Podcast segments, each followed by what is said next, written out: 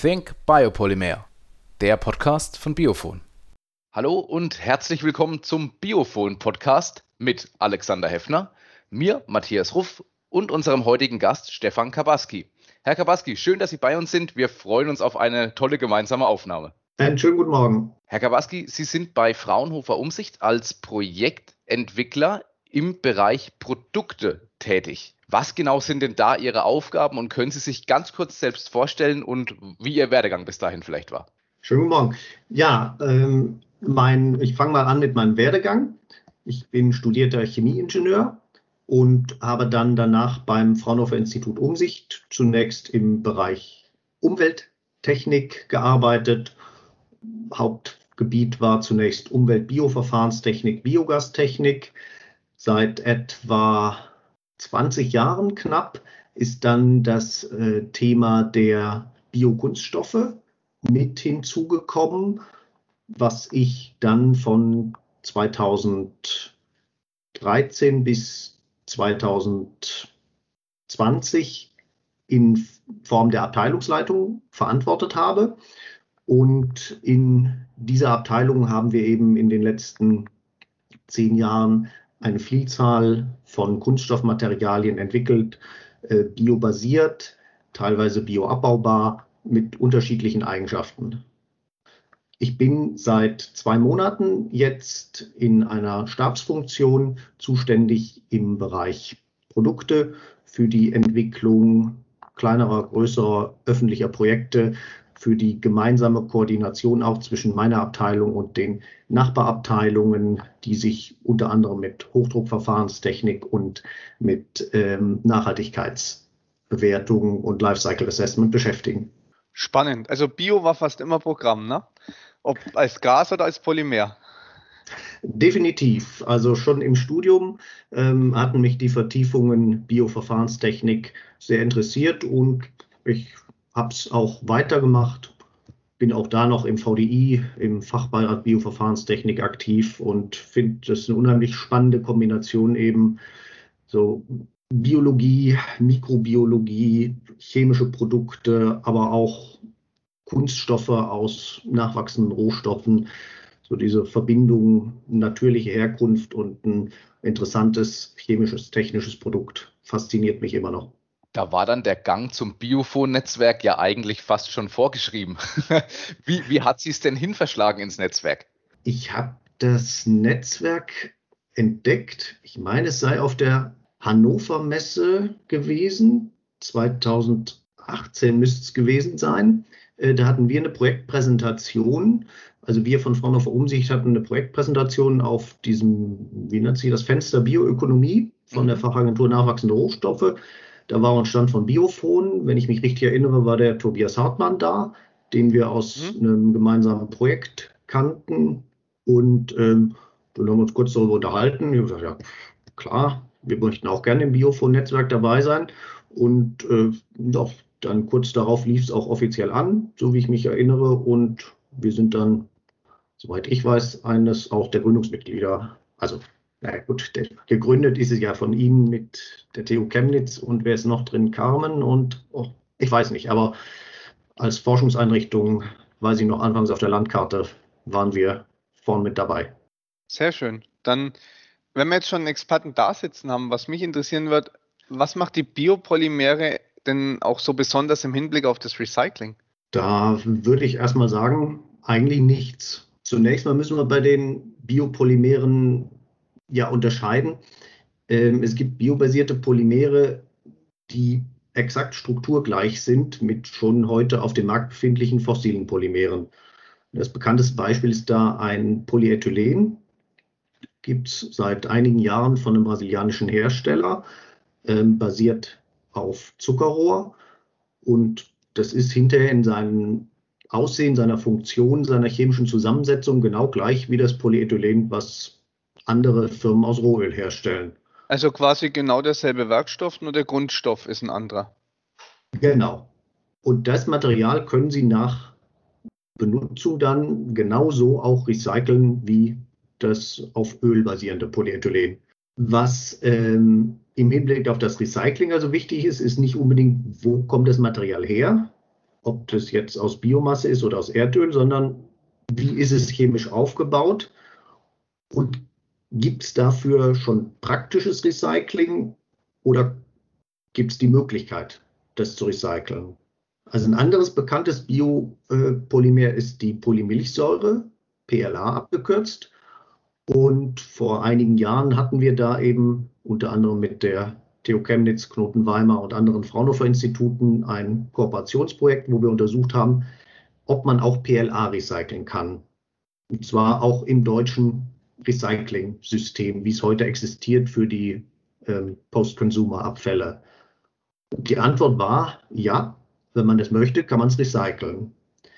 Denn das lässt sich wie andere Kunststoffsorten auch über eine optische Materialsortierung erkennen. Da wird also mit speziellen Sensoren werden die kleinen Kunststoffschnipsel identifiziert und können dann Sorte für Sorte voneinander getrennt werden. Man muss dem System aber sagen, also da kommen jetzt auch Kunststoffschnipsel, die aus PLA bestehen. Also ich muss Ihnen nicht sagen, ich muss natürlich die Programmierung der Sensoren ist klar.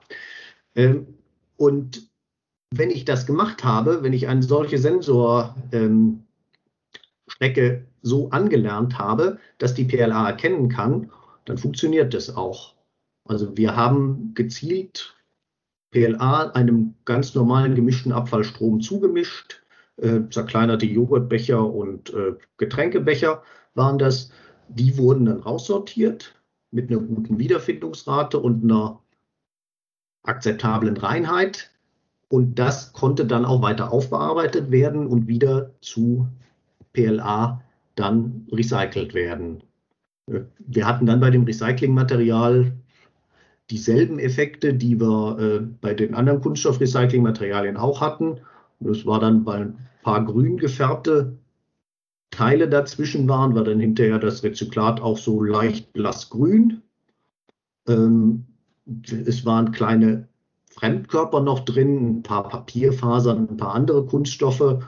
Aber ich würde sagen, das war ein genauso gutes Recyclingmaterial wie das, was Sie heute als Polyethylen oder Polypropylenrezyklat bekommen.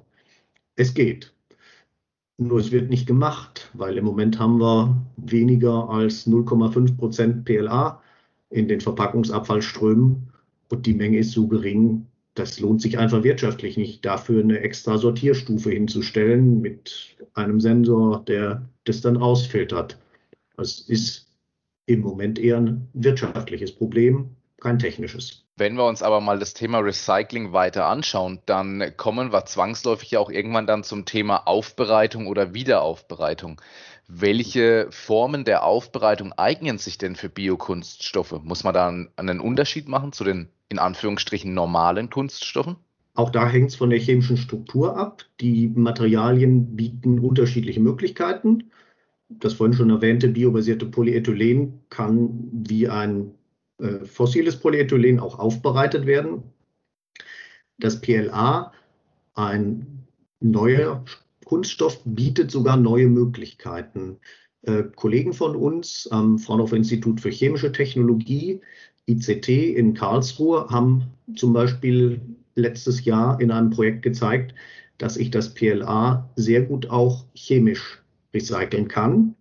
Das heißt, ich kann aus dem PLA wieder den Baustein, das Monomer Milchsäure machen, kann daraus wieder neues PLA synthetisieren. Und diese Verfahrenskette hat sogar den großen Vorteil, dass ich damit wieder ein Material bekomme, was absolute Frischware-Qualität hat, also nicht mehr grün gefärbt, keine Fremdpartikel drin. Und es darf dann sogar nach europäischen Lebensmittelrechtvorschriften wieder für Verpackungen eingesetzt werden. Also hier bietet das PLA tatsächlich neue, interessante Möglichkeit. Und Lifecycle-Analysen haben auch schon gezeigt, dass dieses chemische Recycling sehr vorteilhaft ist. Es spart vorne Anbaufläche. Ich muss keine neue Pflanzen für die Milchsäureherstellung anbauen. Ähm, es spart die Fermentation und die Aufreinigung der Milchsäure vor der Polymerisation. Also eine super interessante Prozesskette ja, die auch jetzt in Ansätzen von einem großen PLA-Hersteller schon getestet wird. Spannend. Also ich fasse mal zusammen. wir haben eigentlich keine Unterschiede in vielen Bereichen. Wir haben sogar, was jetzt das PLA angeht und chemisches Recycling, ein paar neue Möglichkeiten, wo man sicherlich noch Forschungsbedarf hat, wo sich aber spannende Wege eröffnen werden. Ähm, um mal noch einen anderen Weg zu denken, was muss sich denn aus Ihrer Sicht im Konsumverhalten ändern, damit wir eine wirklich erfolgreiche Kreislaufwirtschaft haben? Uh, schwere Frage, ich weiß. Schwere Frage. Ähm, ich denke, damit wir eine erfolgreiche Kreislaufwirtschaft bekommen, dürfen wir nicht nur auf einen der Akteursgruppen gucken, sondern da müssen wirklich alle zusammen an einem Strang ziehen.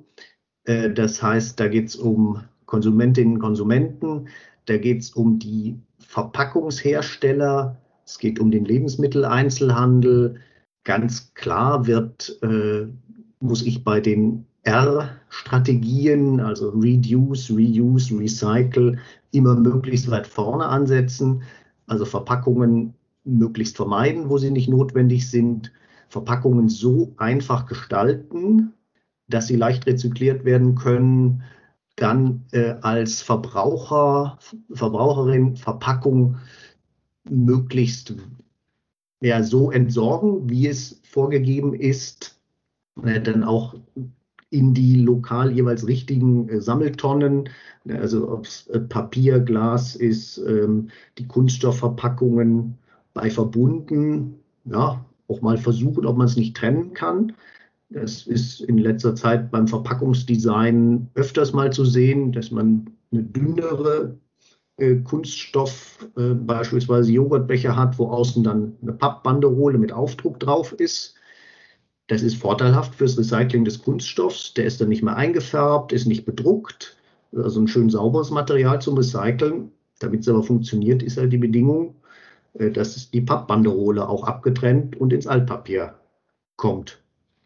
Ähm, also da können äh, Verbraucherinnen und Verbraucher unterstützen. Ja, und dann ähm, ist selbstverständlich in der Recyclingwirtschaft äh, die Erfassung muss gut sein, die Sortierung die Trennung, also all die Prozesse müssen weiter optimiert werden und vielleicht müssen wir da in Zukunft deutlich mehr auf Klasse statt auf Masse setzen. Mhm. Also die Rezyklate müssen qualitativ besser werden und da ist noch einiges zu tun. Aber wenn alle an einem Strang ziehen, denke ich, können wir es schaffen, auch im Bereich Kunststoffverpackungen die Recyclingquote deutlich zu erhöhen. Herr Kabaski, vielen Dank für Ihre Zeit und auch für diese spannenden Einblicke äh, in die Welt der Biokunststoffe. Das hat uns ja. sehr viel Spaß gemacht. Schön, dass Sie die Zeit gefunden haben. Danke dafür. Ja, vielen Dank. Wieder was gelernt, würde ich sagen. Wunderbar. Einen guten Tag. Tschüss. Ja, und für Sie als Zuhörer noch die kurze Info. Wenn Sie diese Sendung schon spannend fanden, dann haben wir noch eine positive Nachricht, denn den Biophon Podcast gibt es ab jetzt regelmäßig. Mehr Infos gibt es natürlich auch auf www.biophon.net. Vielen Dank fürs Zuhören und schalten Sie auch beim nächsten Mal wieder ein, wenn es heißt, herzlich willkommen zum Biophon Podcast.